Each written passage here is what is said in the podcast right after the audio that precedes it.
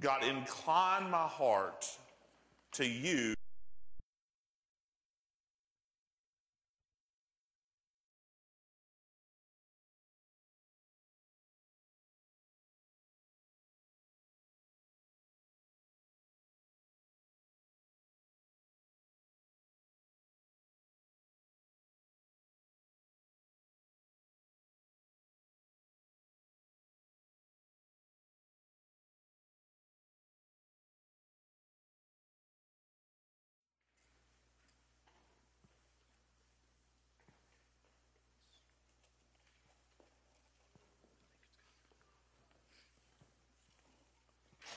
Unite my heart to fear your holy name.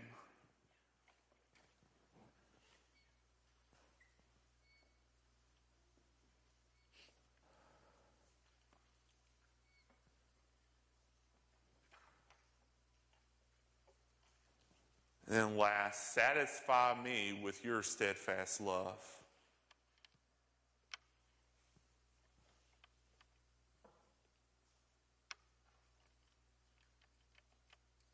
Father, we're unworthy to hear your word. We're unworthy to have your promises. We're unworthy to be offered your salvation in Christ. Lord, help us to come as those who are unworthy. Help us to humble ourselves. Help us to desire nothing except for what you want for us. Let everything else aside. I pray this morning as we open up your word, Lord, help us to feast on your grace. Help me to preach it faithfully. And I pray that you would exalt your holy name. It's in Jesus' name that I pray. Amen. Well, this morning we're continuing on in a, in a sermon series. I believe this will be the third in this series in the first part of the book of Genesis called Genesis Beginnings. And we're going to go from Genesis chapter 1 to Genesis chapter 11. Some of the most important answers to questions that everyone asks are right here in these chapters. Why did God create us? What purpose does He have for us? How did He design us? How should we live our lives for Him? What's His intention uh, for all of this? Some, some of the most important questions, some of the most vital questions um, are going to be answered in these 11 chapters of the book of Genesis. Here's a weird trivia question for you, and, and it sounds like the start of a joke, but it, it's not, it's for real. Why are all the noses missing on Egyptian statues? Have you ever thought about that? Have you ever seen them in books or images online. For real, all the noses and sometimes like ears are missing off of Egyptian statues. And I initially thought the reason for that was time. Those statues are very old. Those carvings or paintings are, are very old. So, wear and tear, I thought was the answer.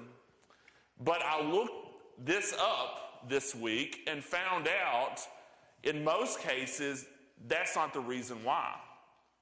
In most cases, they were intentionally chiseled off.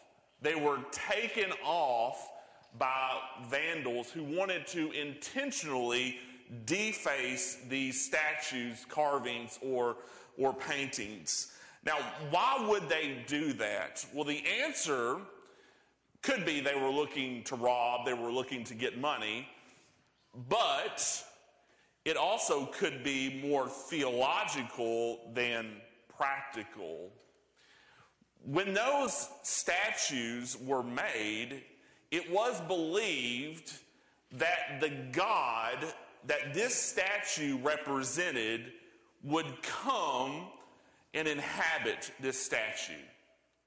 The image of this statue would be to them and their belief a living representation or image of the God that was made to represent. Now keep this in mind and listen to our key verses today. Genesis 1 26 and 27. Then God said, Let us make man in our image, according to our likeness. He will rule the fish of the sea, the birds of the sky, the livestock, the whole earth, and the creatures that crawl on the earth. So God created man in his own image. He created him in the image of God. He created them male and female.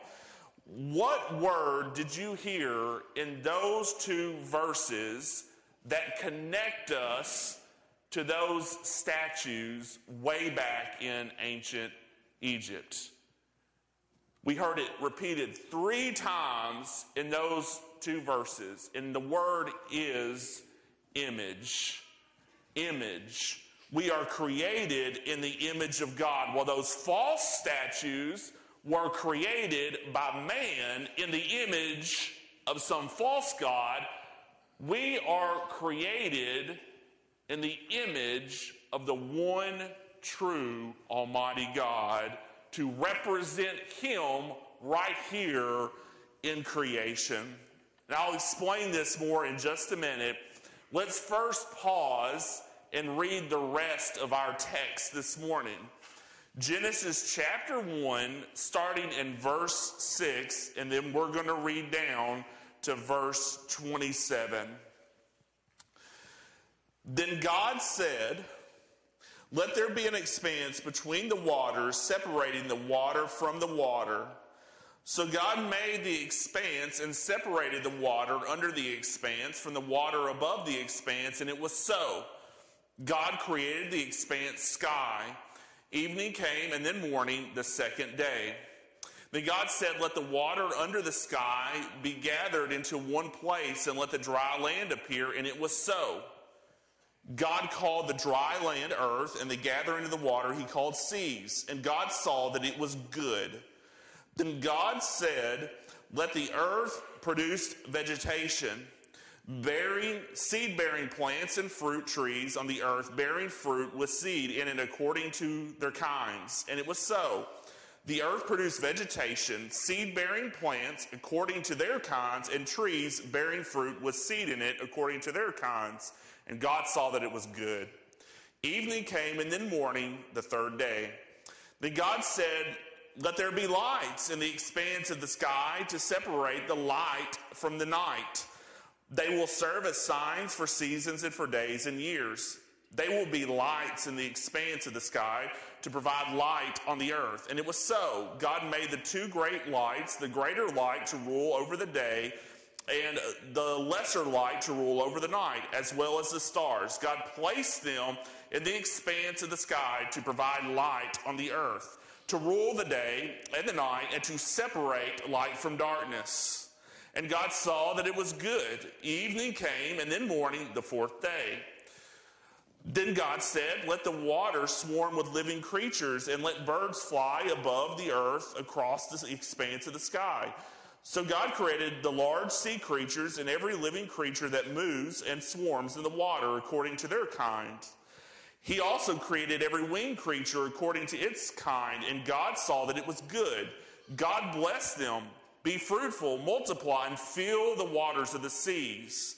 And let the birds multiply on the earth. Evening came, and then morning, the fifth day. Then God said, Let the earth produce living creatures according to their kinds, livestock, creatures that crawl, and the wildlife of the earth according to their kinds. And it was so. So God made the wildlife of the earth according to their kinds, the livestock according to their kinds, and all the creatures that crawl on the ground according to their kinds. And God saw that it was good. Then God said, Let us make man in our own image, according to our likeness. They will rule the fish of the sea, the birds of the sky, the livestock, the whole earth and the creatures that crawl on the earth. So God created man in his own image. He created him in the image of God. He created them male and female. This is God's holy word. So in this passage, we see masses amount of truth. We see a God that's powerful enough just to speak, and all of creation came into existence. We see him personally defining things. We see him designing all of creation and calling it very good. And we see this buildup happening in the days of creation. We see day one, there was light. Day two, the sky and the atmosphere. Day three, dry land, seas, and plants. Day four, the stars, the sun, the moon. Day five, birds and sea creatures. Day six, land creatures. And then at the very pinnacle of God's creation, He creates us, as we'll see as we go into the next chapter, in a very special way. He creates humanity. So God created man in his own image. He created him in the image of God. He created them male and female. So from the very beginning of the Bible, from the very first chapter of the Bible, we get a question answered that's on the heart of every man and woman and boy and girl at some point in their life. And the question is, what am I here for? And the answer that we're immediately given right here from the beginning is we are here to represent God. We are made in His image. And there's something about how God made us that sets us apart from all the rest of creation that He has made. It sets us apart from a, a rock or a tree or, or any animal and this is called the image of God. To no other creature did God say, I've made you in my image. What is the image of God? Well, many things. For one, we can do more mentally than any other creature, including animals. Where can you find a monkey who is able to build a skyscraper or form the steel that's needed to build a skyscraper? Where can you find a monkey that can write the history of monkeys? There aren't any.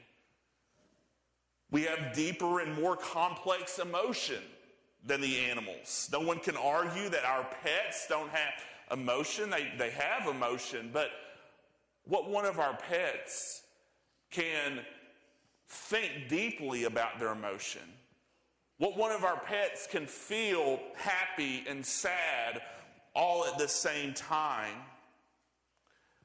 You can even argue that the way that God has made our bodies shows something about Him in the way that we represent Him in creation, created in His image. But I believe being made in the image of God more than any one of these, and all of those are true, it means two things. One is we are living souls. God breathed the breath and life in us, as we're going to see in these chapters, and we became living souls. Spiritually, we can relate to God like nothing else in creation can. Our souls are actually immortal. We're going to spend forever in one of two places. So, spiritually, we can relate to God. This is the image of God in us. And then also, morally, we're made to reflect God in His character like no other creature is called to reflect God in his character. So when we know him spiritually and we walk with God spiritually and follow his commands and do what is right, that's when we reflect the image of God and how he's designed us and made us in the world. People can see what God is like through looking at us in relation to our Creator. And we'll talk more about this as we go through Genesis uh, 1 through 11. But this chapter in general, and especially how God created people, show us that we aren't descended, evolved from apes. No, God specially created humanity, man and woman, in his own image for a, a special purpose that, that spe- sets us apart, especially created in the image of God. Let's go back here to those Egyptian statues for a moment without noses or, or mouths. Remember how we talked about how those statues represented the false gods that they were designed to look like?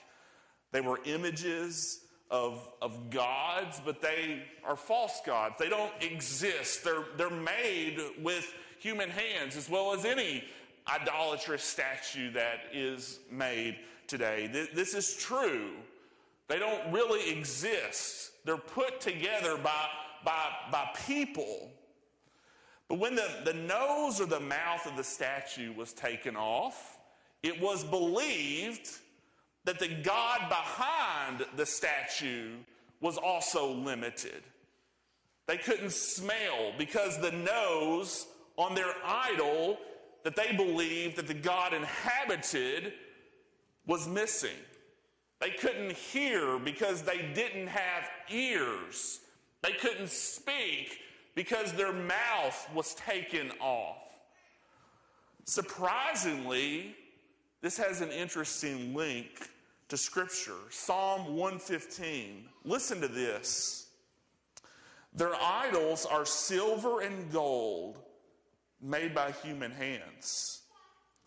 They have mouths, but they cannot speak, eyes, but cannot see. They have ears, but cannot hear, noses, but they cannot smell they have hands, but cannot feel, feet, but cannot walk. They cannot make a sound with their throats.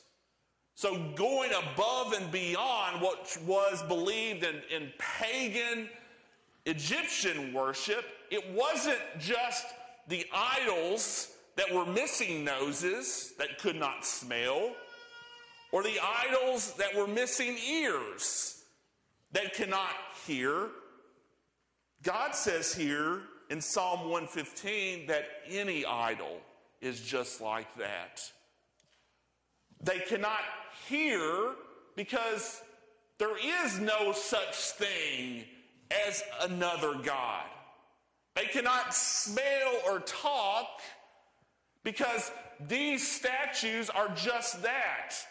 They're made of stone or brick or wood, made by human hands. But here's an astonishing truth of this and those who would worship these idols. We just read one verse further in Psalm 115. It's added here those who make them are just like them, as are all who trust in them. So it's not only those idols, spiritually speaking, who cannot hear or see, the people who make them, the people who trust in them, the people who worship them become spiritually blind, become spiritually deaf, and become spiritually mute. And the thing about all this is idolatry isn't just a problem for ancient people or a problem for people worshiping, like, for example, Hindu gods over in India, somewhere in Asia today. This is a problem for us all. First John, the very last chapter, the very last verse of the book says, Little children, keep yourself from idols, implying that idolatry is still going to be an issue even for Christians, one in which we have to guard ourselves from. And when we bow our knee to an idol, when we trust in anything else for ultimate security and identity other than God, we become like that. We become spiritually blind. We become spiritually mute ignorant, deaf and dumb. We become foolish like these idols are.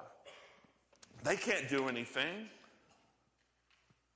God is our creator, and only He deserves our worship. An idol is just a representation of our human desire, of our desire to be separate from God, our desire to be autonomous from God, to strike out on our own, to try to find our own source of power, our own source of pleasure, our own source of security. These idols that we make are just objects of our own sinful desires. And an, idol is simply any noun that is a person, place, or thing that we put in the place of God in our hearts, where we try to replace Him. And the thing of this is, when we choose to do that, we become like what we worship. When we find our ultimate security in any created thing, not God, we become less than what God has created us for. He's created us in dignity to honor Him, to revere Him. He's created us as image bearers of His created the image of God to reflect Him, to represent Him. And what do you think we reflect when we replace Him? We reflect our own sinfulness, our own selfishness. And since we're all sinners, all of us are broken. Still created in the image of God but just like looking in a mirror where we ought to reflect the image of God in our character, in our love for Him, it's a broken image.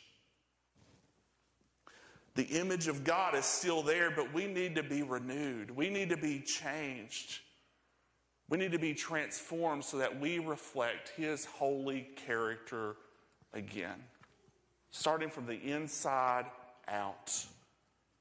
Now, today in America, you know, we don't typically worship statues, but again, we do have idols. We do have people or places, we have hopes, we have dreams, we have priorities, we have activities, relationships, pleasures, achievements, amusements, possessions that we seek after more than God, where God is put on the back burner.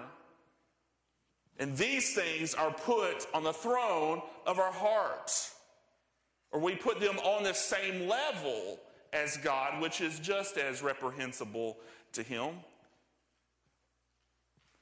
And when we do this, it changes us. We, what we worship changes us. We become more like what we're after. Our, our selfish desires come out in our, in our life, what we do, what we say, the decisions that we make. And here are just several everyday example. I'm borrowing from a book called The Reason for God by Timothy Keller.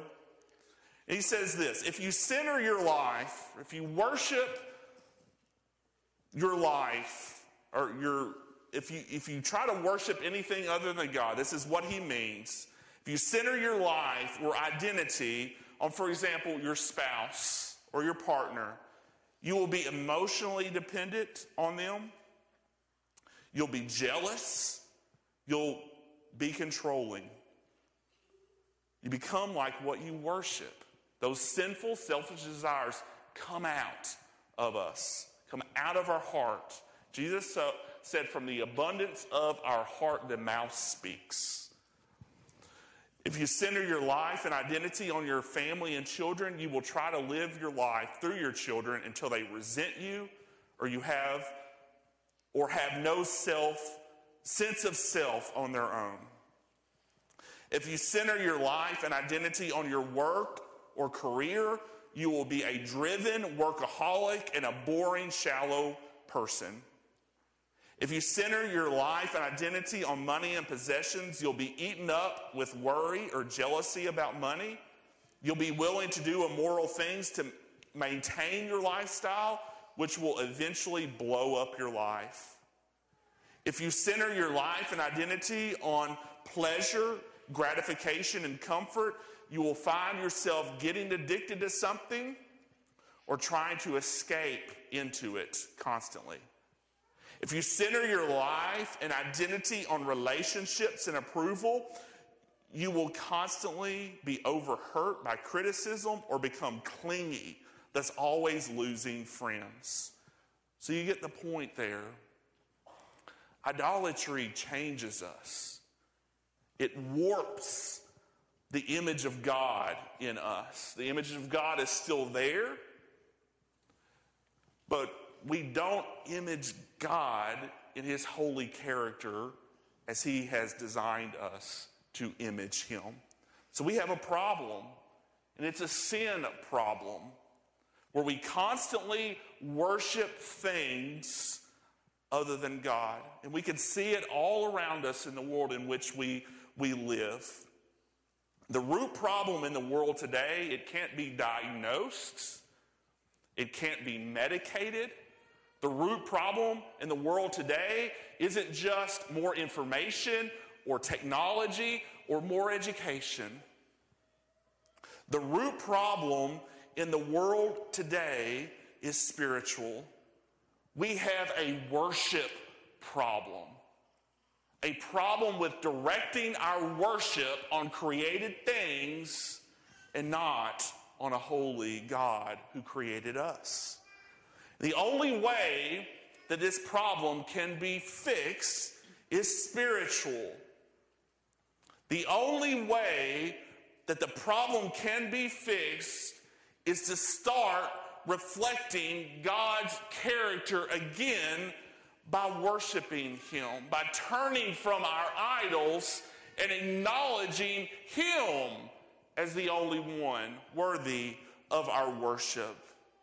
And it starts by submitting all of our life, all of our time, all of our treasure, all of our talent, everything that we have to the one who came to rescue us from our idolatry and our sin, and that is Jesus Christ.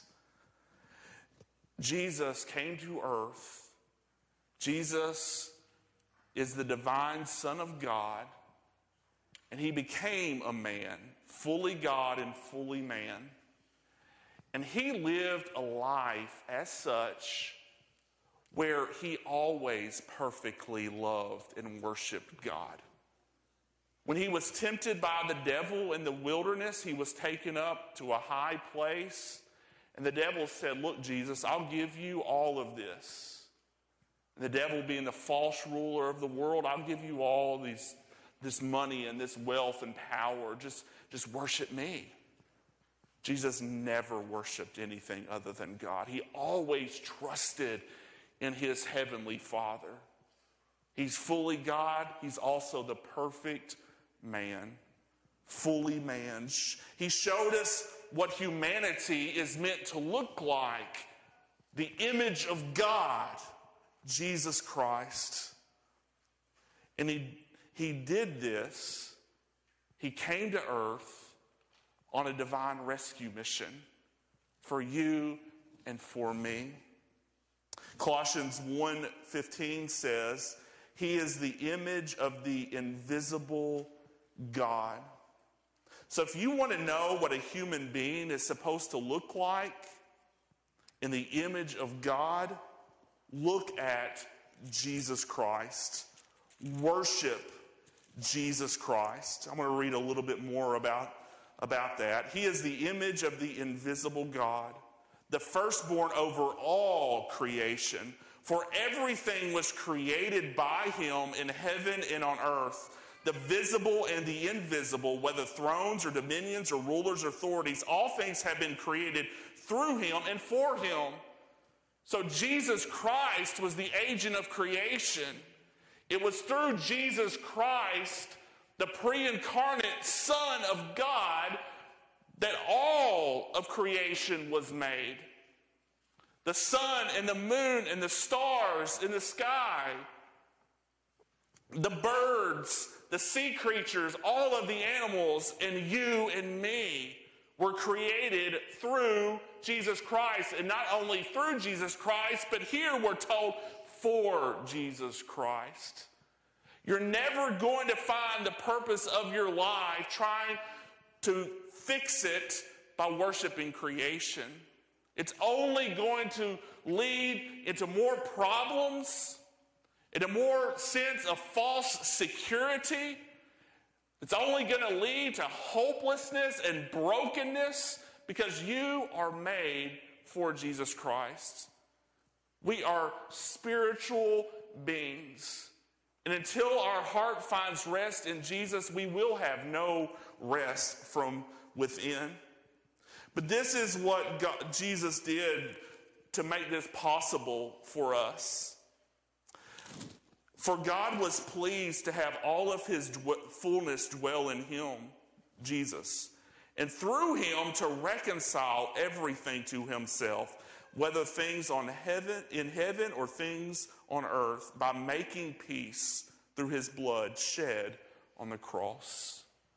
The only way that you can have a right relationship with God is through trusting in Jesus and what he did for you on the cross. And it was there that he paid your price.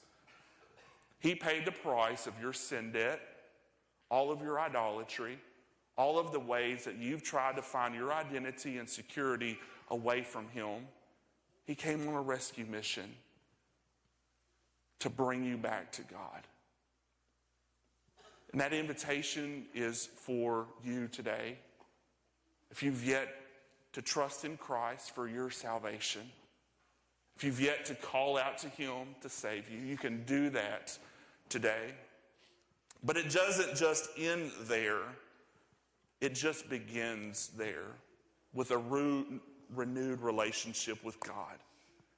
He came so that the broken image of God can be restored in us.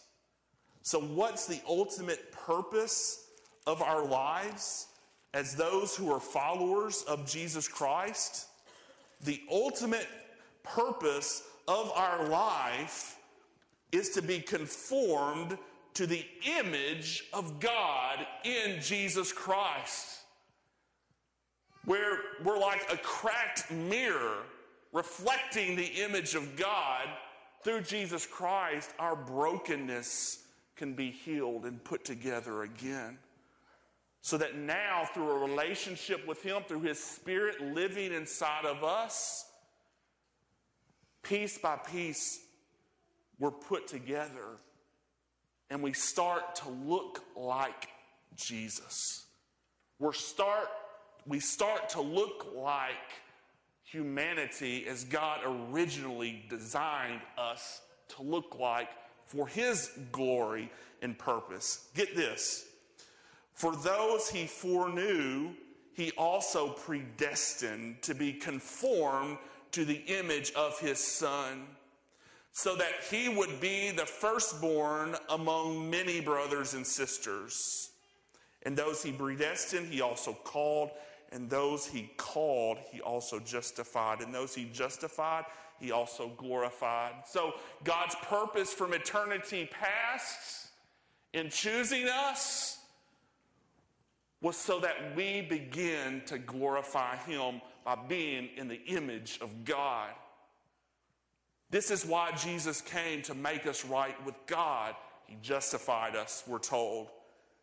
And one day he will glorify those who have faith in him.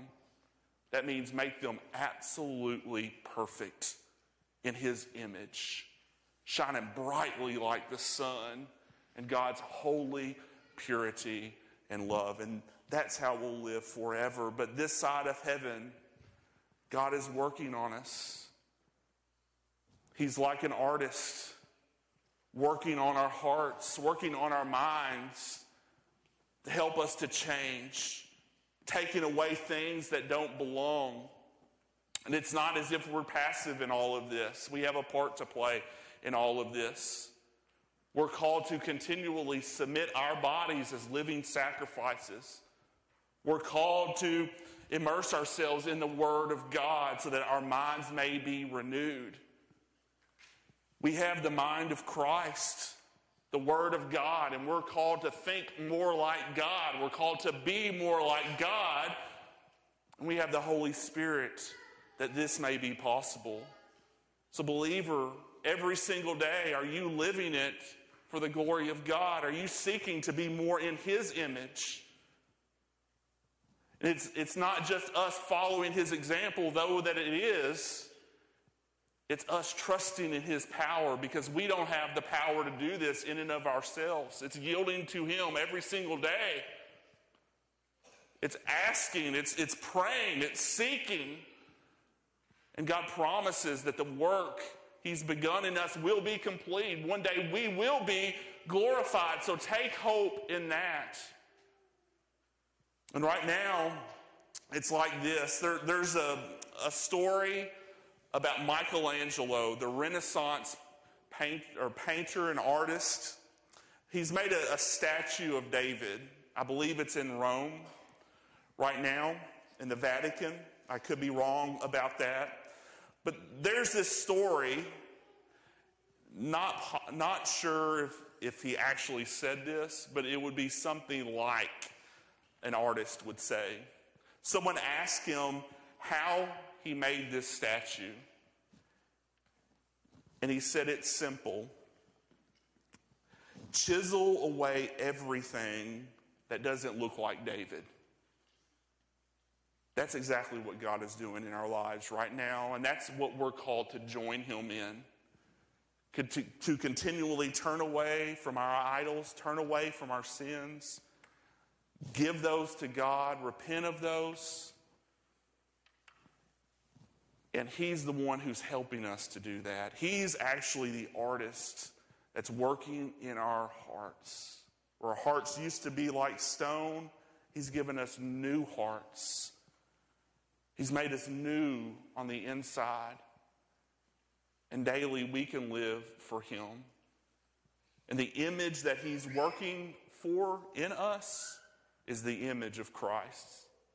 He's chiseling everything away all the sin, all the idolatry that does not look like Christ.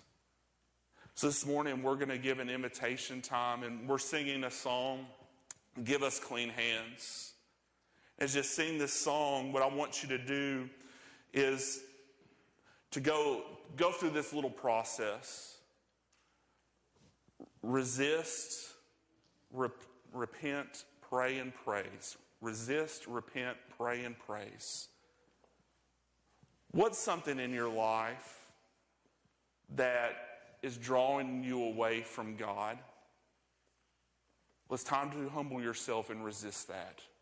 It's time to turn away from that in repentance. And you do this in your mind and in your heart. And it's also time to ask God for help in overcoming this. Ask God for help that He would change you, that He would move inside of you. And then praise Him when He does. So this morning, as you sing, as you think, as you pray, do that. Turn back to Him. We bow our knees.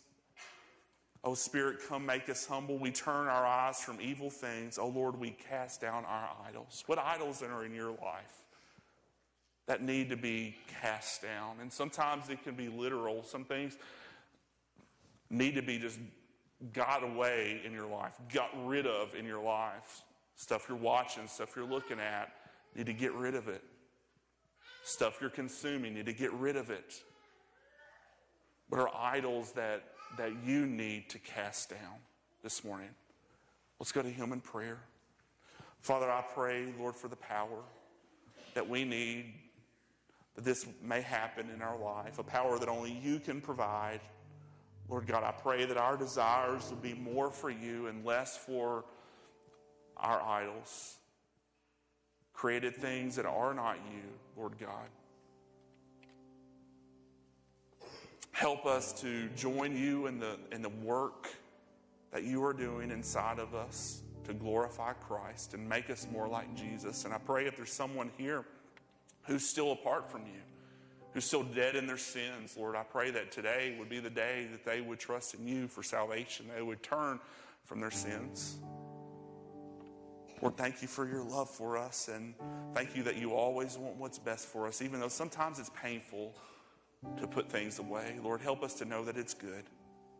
It's in Jesus' name that I pray. Amen. Will you stand?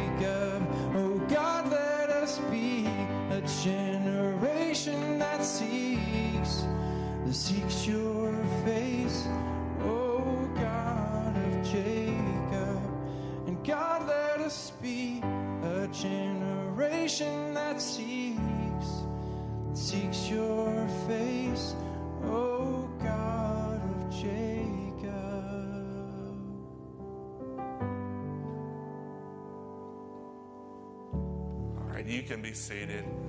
And it was great to worship with you today.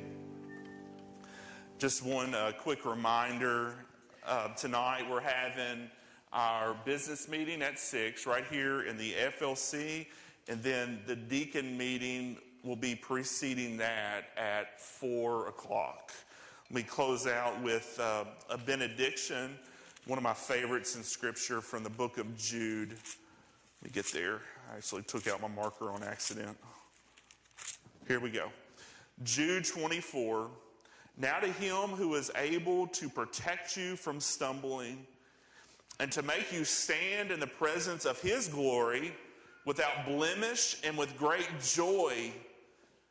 To the only God, our Father, our, I'm sorry, to the only God, our Savior, through Jesus Christ, our Lord, be glory, majesty, power, and authority before all time, now and forever.